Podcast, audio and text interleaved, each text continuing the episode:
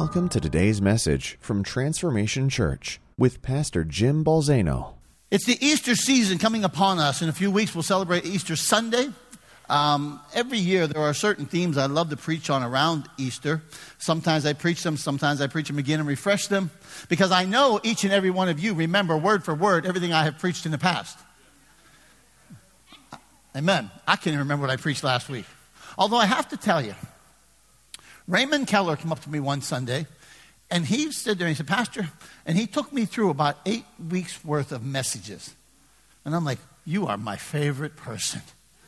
I mean, he was giving me titles, he was telling me what I preached about, and I'm like, This is a man of God.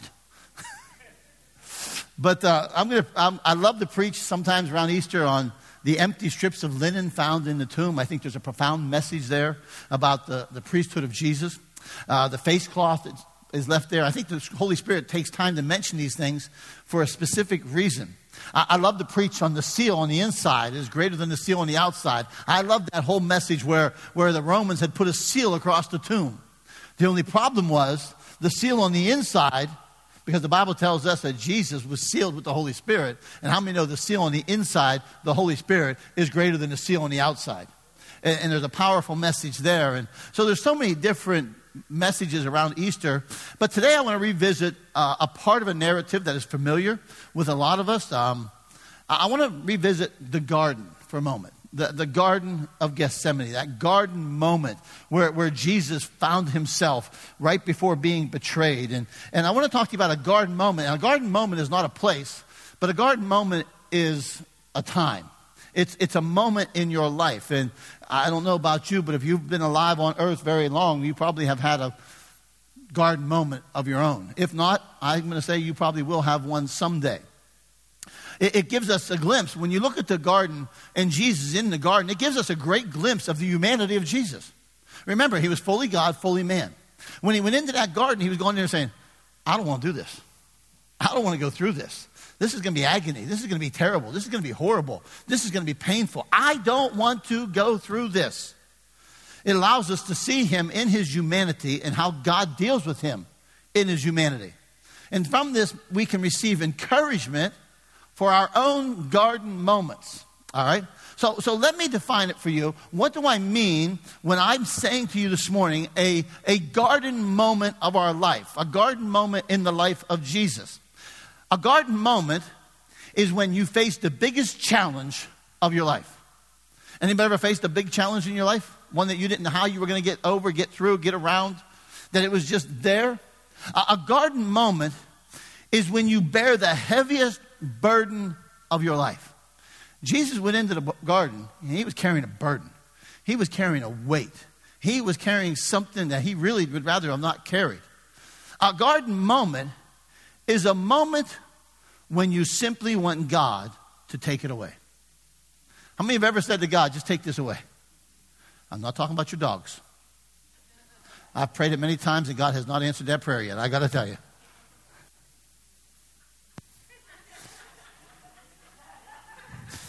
Problem is, she's prayed it too, and God still hasn't taken me away yet. Anyhow, a garden moment is that moment in your life where you face the biggest challenge of your life. You face this, this moment in your life. It's, a, it's the heaviest burden you've ever carried in your life. And it's that moment that you're saying to God, just take it away from me. Take it out of my life. Have you ever had those moments where I, do I need to change my message? Okay, three of you can stay, a couple hundred of you can go. It's that moment that you just say, God, take it away. It's the lowest valley of your life. This is where Jesus was. Think about it. For Jesus, he was 33 years of age. He was, you know, doing the ministry for the last three years that we can read the account of in the Gospels. People were healed. People were raised. People were empowered. People were set free. They were saved. I mean, I don't know about you, but that's pretty great stuff. Like, I, I, don't know about you, but, but like if, if guys' eyes are being opened and guys' ears are being opened and dead people are being raised and cities are being changed, I'm thinking this is awesome. And then came this moment where the point of his death, the time of his death, was at hand. The moment that he was really born into the world for. Because how many know it wasn't the miracles that he was born into the world for? I mean, he did them, But how many know he was born for the cross? He was actually born for the cross. And now came to the point of death from which he was really born into the world. The hour of death was soon upon him. All right, and so I want to take a few looks at this this morning. I don't have a real fancy keynote for you. Sometimes we can get too clever and forget the simplicity of the gospel. Amen? All right? But I want to talk to you for a few moments. So Jesus goes to the garden. And let me pick it up with you. You can turn with me if you want into the book of Matthew. Let me pull it up.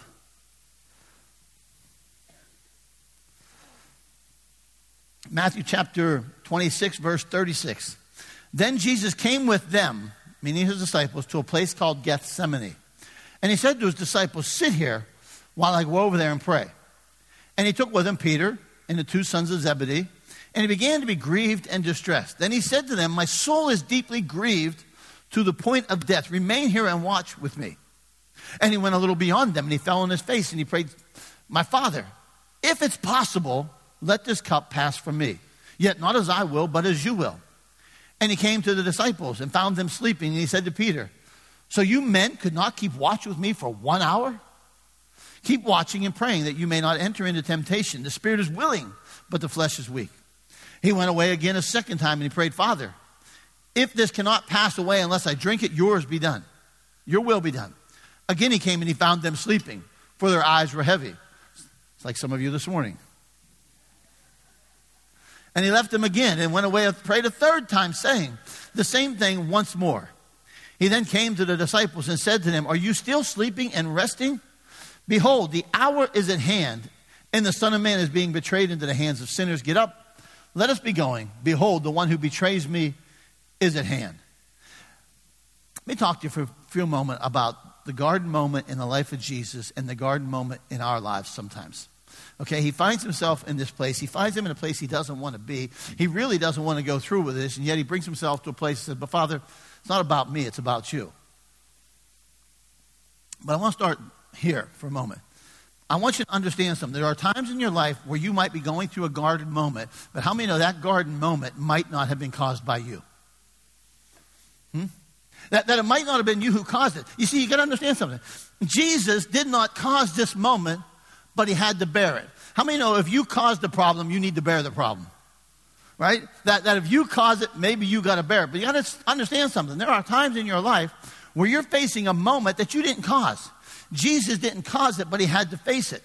There are times in our lives when the moment we bear is caused by somebody else, when what we're going through is caused by somebody else. All right?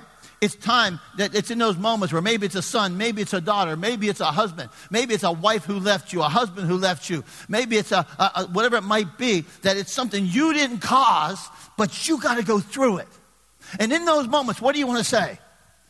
What do you want to say in those moments? This isn't fair. It's not fair. Anybody ever cried that out to God? Anybody ever cry out to God, it's not fair? It's not right, it's not fair? Where are you, God? You didn't have my back, God. I don't know. I don't know if you ever had something not work out the way you thought it should work out. When you're going through that moment, and you'd be right, maybe saying it's not fair, but nonetheless, the moment is upon you.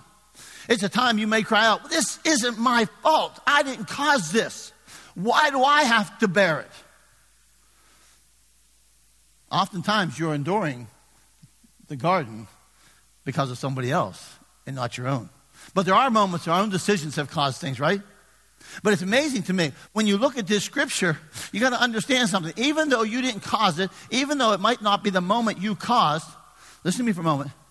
Your triumph in the garden can be the triumph of somebody else. You, you see, you got to understand something. If Jesus doesn't triumph in the garden, he never triumphs on the cross, and you and I don't have victory that he won for us. If he's defeated, because I many know the temptation in the garden was to do his will and not God's will? And if he comes to that, I many know this morning that he would not have won the victory and you and I wouldn't have the victory? You see, the point is that sometimes when you get into that garden moment where you want to quit, where you want to give up, when you want to go back, you might be able to do that, but it might be at the expense of somebody else, your children your friends, you're pastor, you want to quit because you hit that moment where you can't bear it anymore and you want to run. And God says, No. No. Help people walk in victory. You, see, you got to understand something. it's a moment where a defeat in the garden could be the defeat for somebody else. Jesus, as a moment, is in this garden. He didn't cause it, we caused it. Our sin caused it. We were the cause of that. This garden moment is a moment of great anguish. Have you ever been in anguish? I'm not talking about they didn't have, they, they didn't have salmon down at Red Lobster. All right? I, I pulled in the other morning. We were having a staff meeting, and I thought, well, I'm going to grab eight. I'm going to have. I'm going to grab eight breakfast sandwiches at McDonald's. I pull into the drive-through. I, I says, the girl says, "Can I help you?" I said, "Yeah. What do I want?" Well, she says, "Well, we don't have this, and we don't have this, and we don't have this." I said, "That pretty much narrows it down, doesn't it?" I'll take sausage McMuffins with egg. Now, that was not anguish. Some people I look at, I listen to, and their anguish is pretty benign. I didn't get an extra shot of espresso in my latte this morning. That's not anguish, right? Anguish. Look at the words of Jesus. Jesus says, My soul is grieved to the point of death. Have you ever been there? Have you ever encountered that? Mark said he was distressed and he was troubled. We're talking Jesus. We're talking Jesus. How many of you think he's probably pretty emotionally stable? All right, we're talking Jesus. It's just moment of anguish. It's a moment of sorrow. It's a moment of heartache. It's a moment of being deeply distressed and troubled. And yet, on this journey that he was going into, what does he say? Come on, my tr- most trusted friends, come with me. Come with me. Walk with me. He takes three even farther. He invites them to go with him. Come with me. Remain here. Keep watch with me in this moment, in this hour. He invited three of his closest friends to come with him, to watch him, to watch with him, to support him, to help him. And what does he find when he comes back? They're sleeping. How many of you ever had a spouse who's sleeping soundly and you're awake? And you just want to reach over and go, wake up too. you're irritating me. You're asleep. You know, Penny says I keep her up sometimes when I snore. I can't believe that. I don't hear me snoring. I don't believe her. I was, I was with Pastor Troy one time. We were rooming in a hotel together. I kid you not. I'm not talking about snoring. I kid you not. I, I, we were laying in bed. He's laying his, I'm laying in mine. And we're talking about things, right? And he's laying there, and his phone goes off. It was a text. He jumps out of bed. He goes over and he checks it.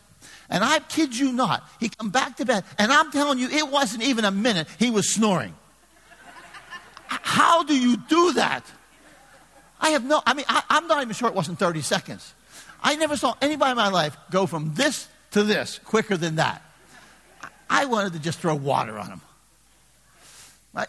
Jesus says, Come on, come with me. I'm in my deepest, darkest hour. I'm in great need. I'm in anguish. I'm distressed. Come sit with me and walk with me. Watch with me. I need you with me. I need your help. And they couldn't do it. I'm battling and you're sleeping. I'm battling and you're resting. The garden moment in your life is a time when others mean well. And they mean to be with you and they desire to be with you. And they will to the best of their ability. But the fact of the matter is, they can't feel it the way you feel it. They cannot experience it the way that you experience it. The urgency of your hour is not the urgency of their hour. The disciples could not possibly understand what he was going through. How could they possibly understand exactly what Jesus was going through.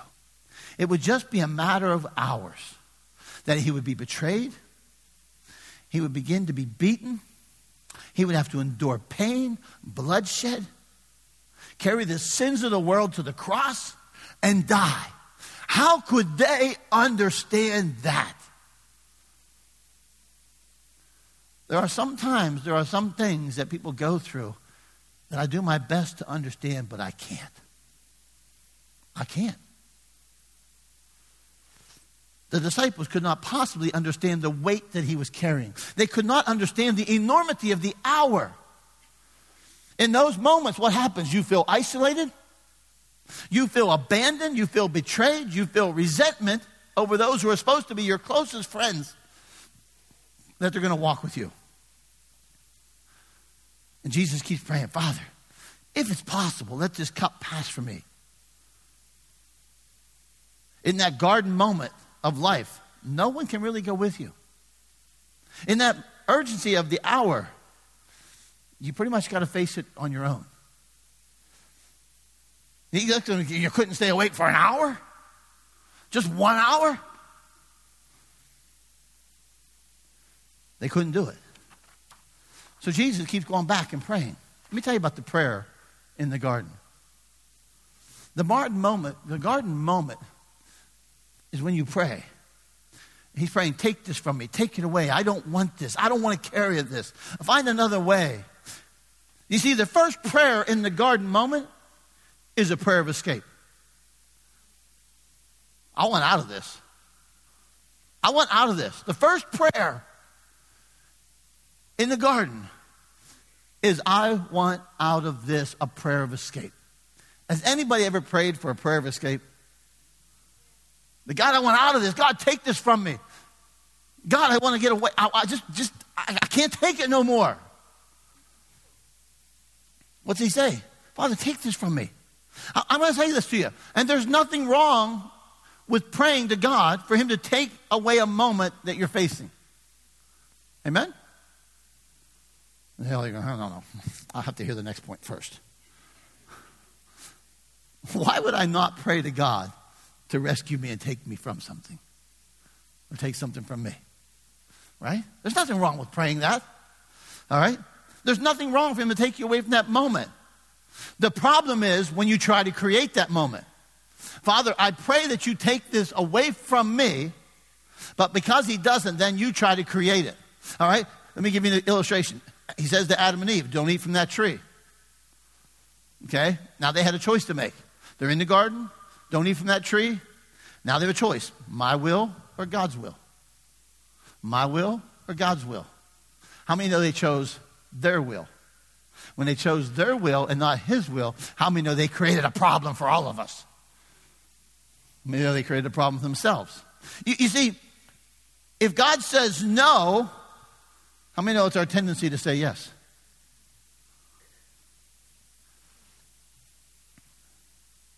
The temptation that comes in the garden is to forego the garden, to forego the cross, to forego death. Father, is there any other way? Take this cup from me. The second prayer in the garden is this it's a prayer of alignment. Where Jesus says, But nevertheless, not my will, but yours be done. And how many know the moment you come into alignment with God, you come into a place of power? When you come into a place of alignment with God, how many know you come into a place of power?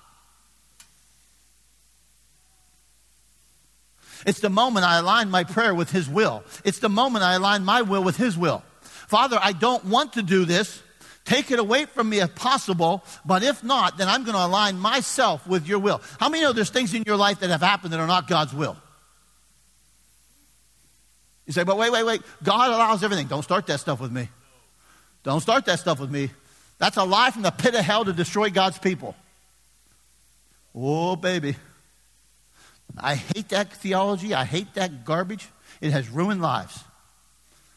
My God is not a co conspirator with evil. He doesn't tempt and he doesn't tempt people and he doesn't conspire with evil and he does not say, I'm going to allow you to be molested by somebody to bring a divine purpose into the world. That's stupid.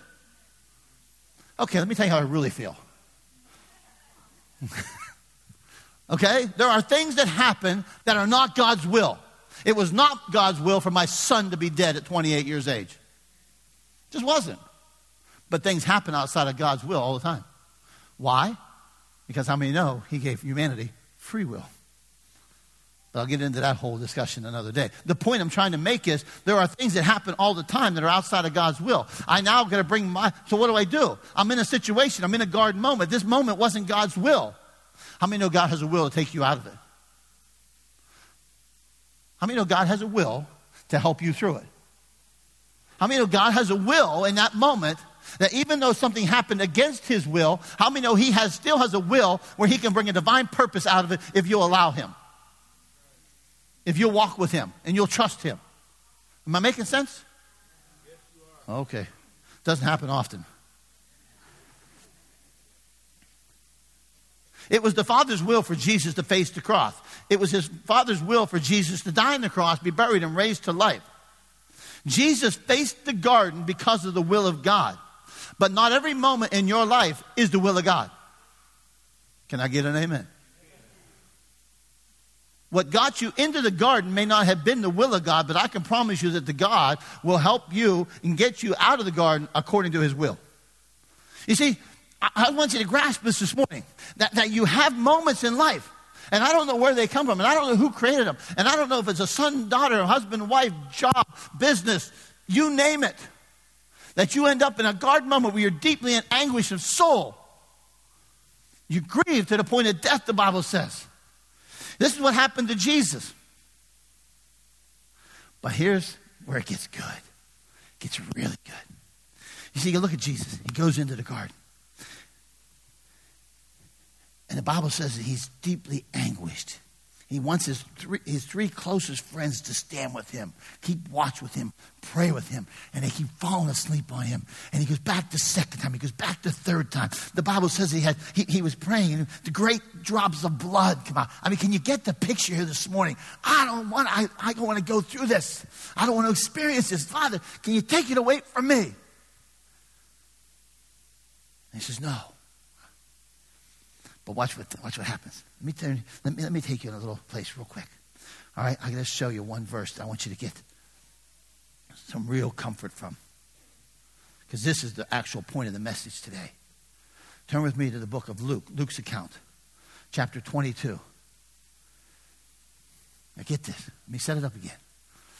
Jesus in the garden, in agony, in distress, in troubled, points of great blood. His, his, his disciples have abandoned him, basically. And he's praying for the Father to take us, and the Father's not going to take it. And he says it in verse 41, 42. He says, Father, if you're willing, remove this cup from me, yet not my will, but yours. Watch this. Watch this. In verse 43, and now an angel from heaven appeared to him to strengthen him. Let me tell you about the good news of the garden is that in the garden is where God comes to meet you and to strengthen you and to lift you up and to empower you to be over to overcome the moment. My God is so good. My God is so good that He sees you in that moment. He hears you in that moment.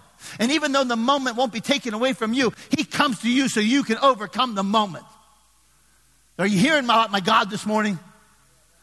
Are you hearing about how good my God is? You see, the problem is some of us don't stay long enough in the garden for God to show up. Why are some of you looking so grouchy this morning, by the way? Smile. Jesus loves you. And the pastor's a goof. My God. I'm telling you about my God this morning. I don't know about your God, but my God meets me in the garden. How about your God? You see, an angel appears and strengthens him. In the greatest agony of his life, his friends couldn't stay awake. In the greatest distress of his life, his friends couldn't stand with him in the darkest moment of his life, they couldn't stay awake. This isn't to throw stones at them. I'd probably been sleeping too. This wasn't their burden to bear, it was his. They couldn't understand what he was going through. That garden is that place where Jesus said this multiple times The spirit is willing, but the flesh is weak. How many know Jesus himself was encountering the battle between flesh and spirit? Jesus himself was in the garden battling flesh and spirit. Anybody here ever battle flesh and spirit? It's in that moment where your spirit man desires to do what is good. Your spirit man wants to be faithful. Your spirit man wants to overcome, and your flesh is weak. And your flesh is saying run, and your flesh is saying quit, and your flesh is saying give up. And God says, I'm going to strengthen you. Jesus went facing the biggest challenge of his life, carrying the heaviest burden of his life. He went looking for a way other than the one that was mapped out for him. He went into the garden looking for a way out, but at the same time, he went into the garden with a will that would bow to the will of the Father. Jesus said, The spirit is willing, but the flesh is weak. And what does the Father do? He says, Let me strengthen your spirit. Don't you love your God? Let me strengthen your spirit. I see you. I know you. I made you. I formed you. I shaped you. I intricately know you. I'm here to help you. I will empower you. I will lift you up. I know you're willing. I know your spirit is willing. And I know your flesh is battling. Let me strengthen your spirit so it can dominate your flesh. Do you get it?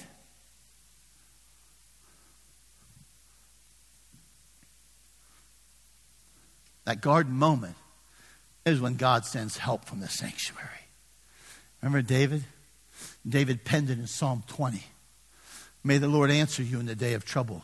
May the name of the God of Jacob set you securely on high.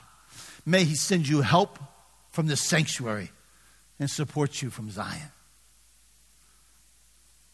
Psalm, Psalm 28, David said, To you I cry, O Lord, my rock. Do not be silent to me. Lest if you are silent to me, I become like those who go down to the pit. Hear the voice of my supplication when I cry to you, when I lift my hands towards your holy sanctuary. Come on, how many of you know He's the God this morning that sends you help from the sanctuary? The Bible tells me in Psalm 91, He says, Well, what? He will give His angels charge concerning you to guard you in all your ways. Do you believe the Bible or not? Yes, I do. Do you believe He sends help from the sanctuary? I don't know about, I mean, I, I, believe in angels and I believe he still sends angels. I don't know how many I've seen and I don't know how many I've encountered. I know Penny counters one every morning, but other than that, I don't know.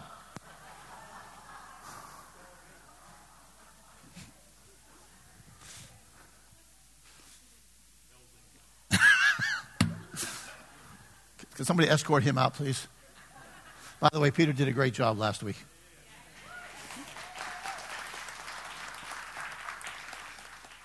The wilderness. Jesus is being tempted. His flesh is being barraged. He's in the wilderness. He overcomes the enemy. What happens? Then the devil left him and angels came and began to minister to him. Hebrews. What does Hebrews tell us about angels? And this isn't a message about angels. This is a message about the God who sends help from the sanctuary.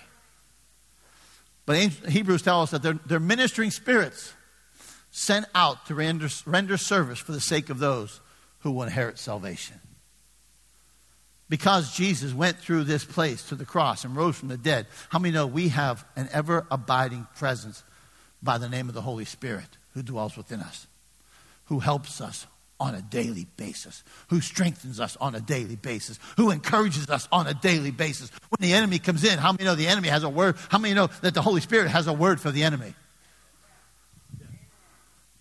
It's a moment when you feel all alone, but God meets you there. You see, the garden is a place where heaven ministers to you. And it's not a place, it's a moment I'm talking about where the God of heaven ministers to you directly. It's that moment where maybe you cry yourself to sleep at night.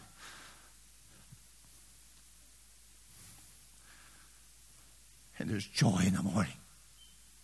Because joy comes in the morning. How many know what I'm talking about?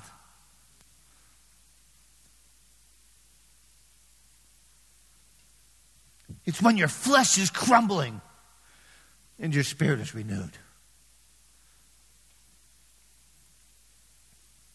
It's when your heart is broken, but your spirit is strong. And it's only the work that God can do. It's not a, work of the flesh, it's a work of God's Spirit. It's the same thing as I've said to you before that when, whenever Nehemiah looked at the people and said, The joy of the Lord will be your strength.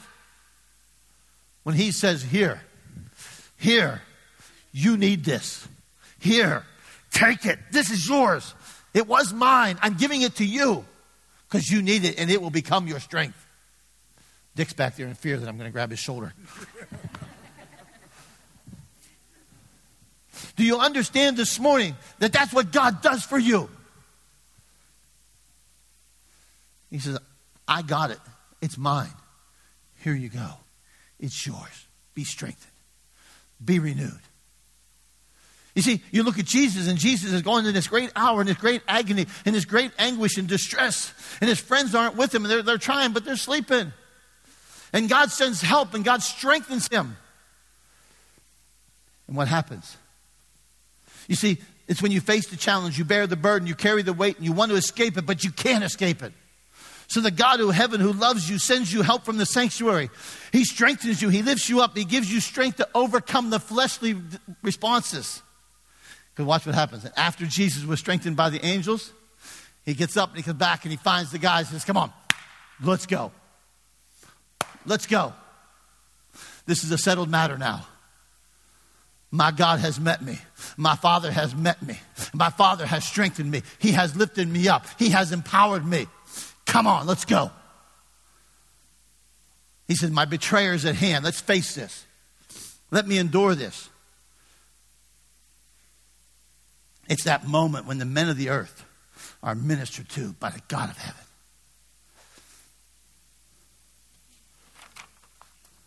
Many of you have faced the garden, but you haven't stayed long enough for God to show up in the garden.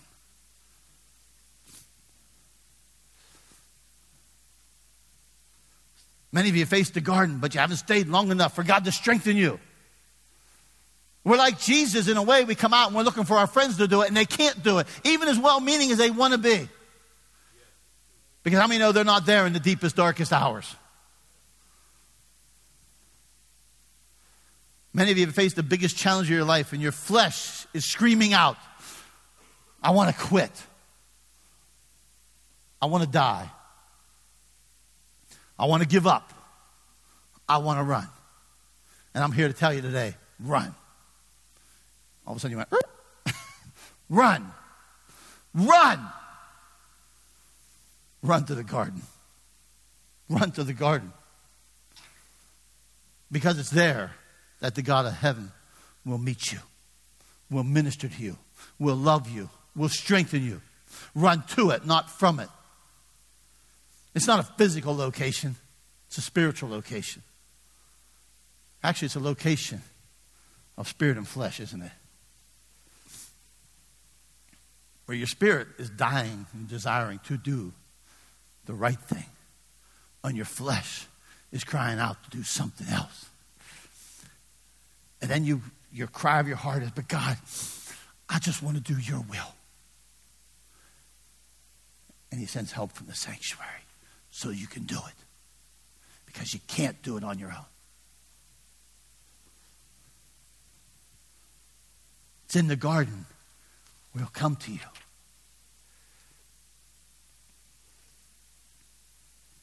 You'll find strength. You'll find joy. You'll find God.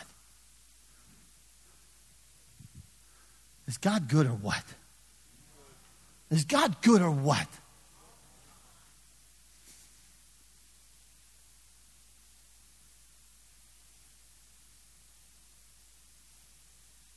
I'm not telling you this morning about the God of the Bible. Oh, I am. I'm telling you about my God. I don't know about your God, but I can tell you about my God.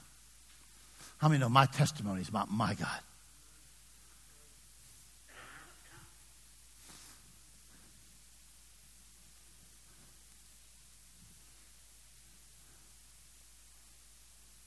This message burned in my heart this week. I was going to do an Easter series. And I texted Troy and said, I'm not feeling it. I'm not doing that. Because I could not get away from coming here today to tell you that God sees your garden moment. It was to come here today and say, He will meet you in the garden. He will strengthen you in the garden. He will lift you up in the garden. He will send help from the sanctuary.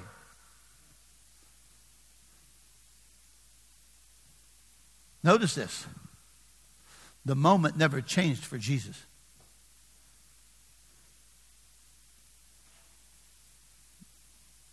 But God made him for the moment. And your moment may not change, but you'll change and you'll overcome the moment. My God's too good. My God is so good.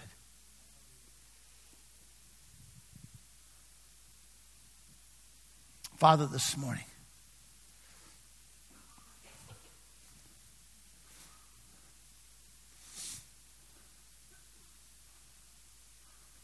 Oh, God, you're so good.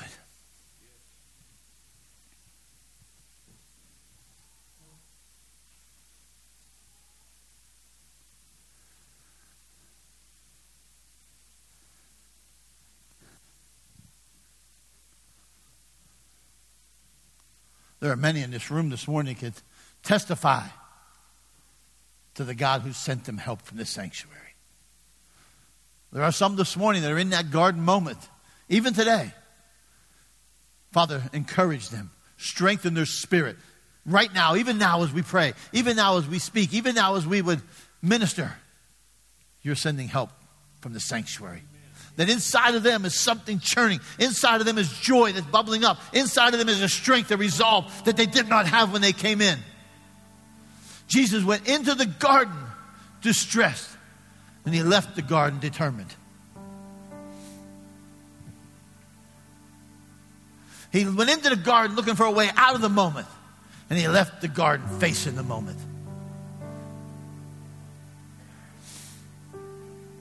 It's no accident that the Holy Spirit told Luke to pen those words, so an angel came and strengthened him. It's no accident.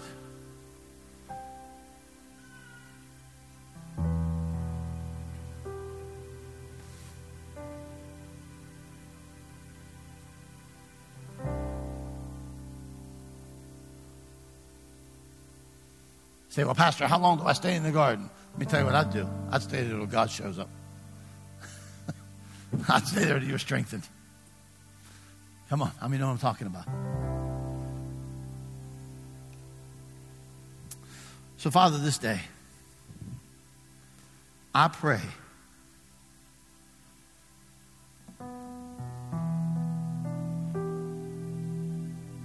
that there's a revelation in this house of how much you love your people, how much you desire to lift them up, how much you desire to strengthen them, how much you desire to help them through moments of life by sending help from the sanctuary.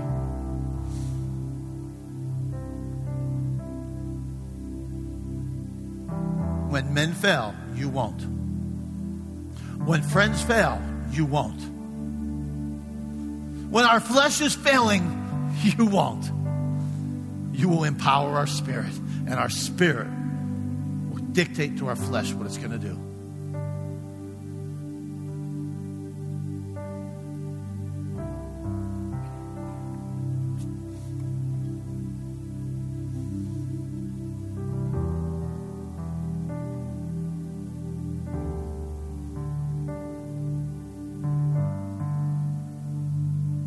Be strengthened this morning. Be strengthened this morning. I simply speak, be strengthened this morning. Not from the words of a pastor, but be strengthened this morning from words from his sanctuary. With power from his sanctuary, with strength from the sanctuary.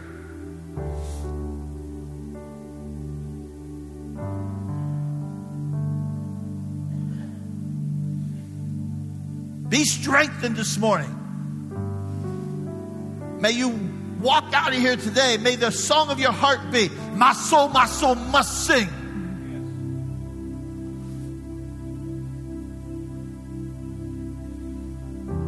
That others would look at you and they'd say, What happened to you? You say, My God sent me help. My God strengthened me from the sanctuary.